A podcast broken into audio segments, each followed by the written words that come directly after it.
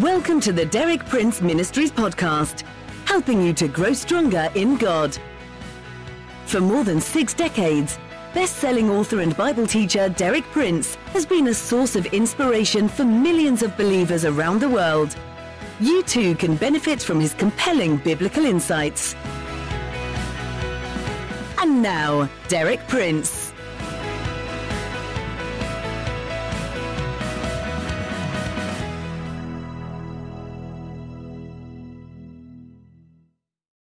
In my introductory talk yesterday, I explained that the Bible serves as a mirror to show us our inner nature. In the natural, we need a mirror to see our whole outer personality. We cannot see it without the help of a mirror. Likewise, in the spiritual, we need a mirror to enable us to see our whole inner personality. The mirror that God has provided is His Word, the Bible, the Scripture. I said that God's Word is really like an X ray mirror. It looks right into us and shows us what is inside us. In Hebrews 4:12, the writer says, "The word of God is living and active, sharper than any double-edged sword. It penetrates even to dividing soul and spirit, joints and marrow. It judges the thoughts and attitudes of the heart, so that the X-ray of God's word pierces into our inner being and reveals the two constituent elements of man's inner being, spirit and soul." So closely and intimately related that only the surgeon's knife of the Word of God can separate between them. And without the revelation of God's Word, most people are not aware of that duality within the spirit and the soul. In 1 Thessalonians 5:23, Paul gives us the complete picture of human personality. Now may the God of peace himself sanctify you entirely, and may your spirit and soul and body be preserved complete. The two words entire and complete reveal that this is a picture of total human personality, made up of three related elements spirit, soul, and body. This takes us back to the record of God's creation of man as originally given in Genesis 1:26. Then God said, Let us make man in our image, in our likeness, and let them rule over the fish of the sea, and the birds of the air, over the livestock, over all the earth, and over all the creatures that move along the ground. I pointed out that God there speaks in the plural. So we are initiated into the mystery that God is one and yet more than one. And as the record of Scripture unfolds, this mystery is revealed that God consists of three persons, yet one God, the three persons, Father, Son, and Holy Spirit, summed up in that word triune, a triune God, three and yet one. And it stated there that God made man in his likeness. One of the ways in which man resembles God is that man, like God, is a triune being. God is Father, Son, and Spirit. Man is spirit, soul, and body. Now, today we're going to look in greater detail at the process of man's creation, because this will help us to understand better the elements that make up man's total being.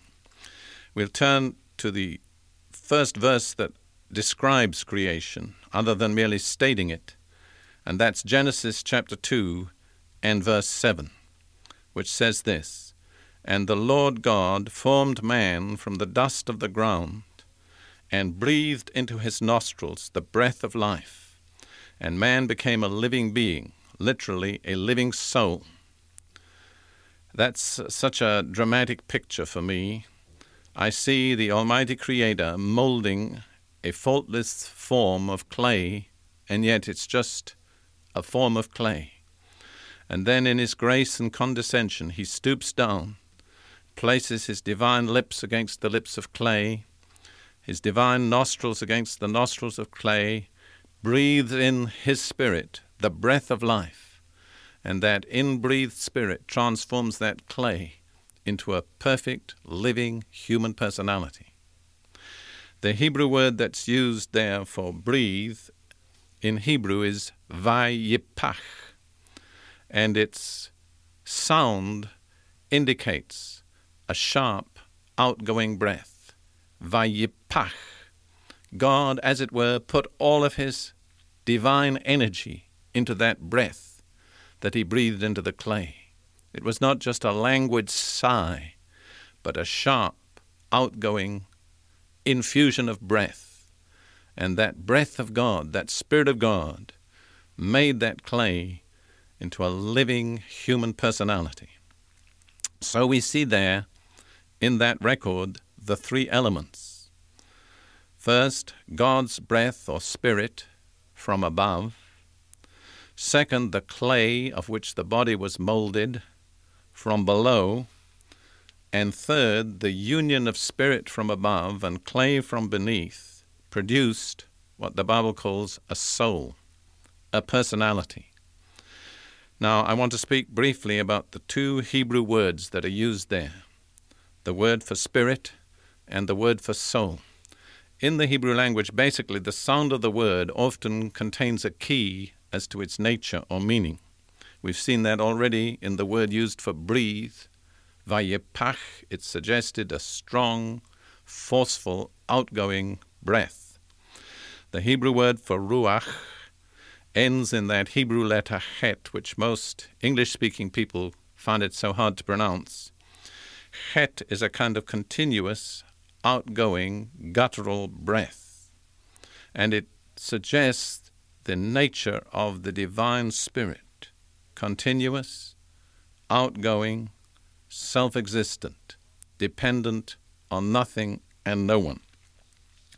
This is beautifully conveyed by Paul in Romans chapter 11, verses 35 and 36. Who has ever given to God that God should repay him? For from him and through him and to him are all things. Everything comes from God, everything is maintained by God, everything returns to God. That's the divine, eternal, self giving, self existing spirit that's represented by the word ruach. Now let's look at the word for soul, which is nefesh. And here I hope I can f- convey this over the radio. The word nephesh suggests, when we analyze it, two processes. First, taking in breath and then breathing it out. Have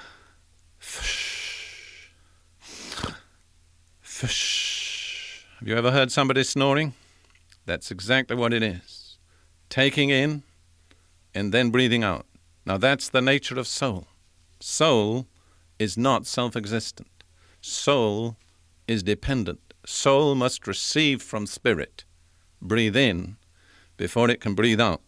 This is beautifully brought out in a phrase that Paul uses in 1 Corinthians 15:45 where he contrasts Adam and Jesus. He says, The first man, Adam, became a living soul. The last Adam became a life giving spirit. That's the difference between spirit and soul. Spirit has life in itself, it gives life. But soul must first receive life from spirit before it can live.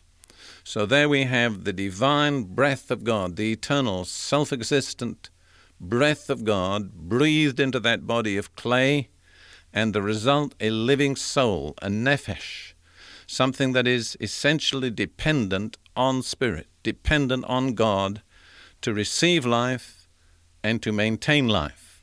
So, those are the three elements that make up man in his total personality the spirit from above, the body from beneath, and the soul which is produced by union of spirit and body, a living human personality.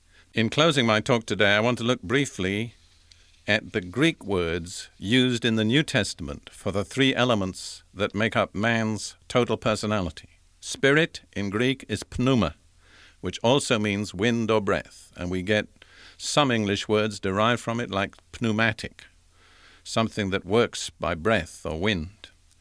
The word for soul in Greek is psyche, which gives us many, many English words such as psychology and so on.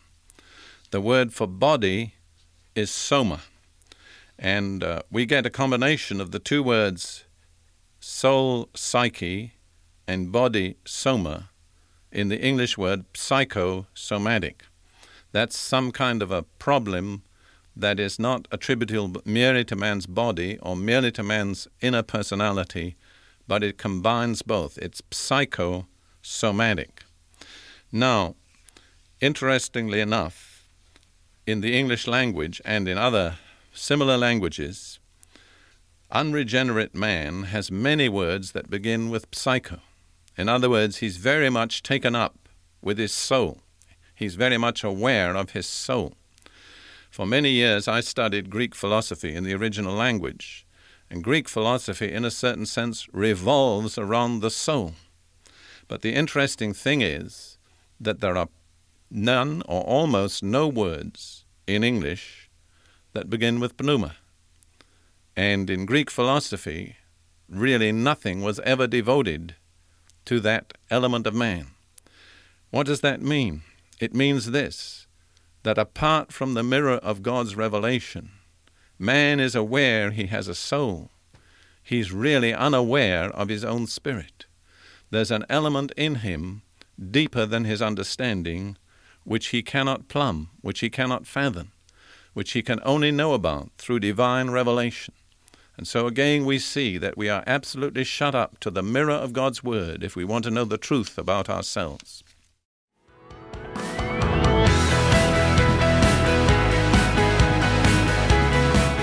Thank you for listening. For more inspiring teaching, visit our website at dpmuk.org forward slash podcast. And like our page at facebook.com forward slash dpmuk to join our online community. Derek Prince, teaching you can trust.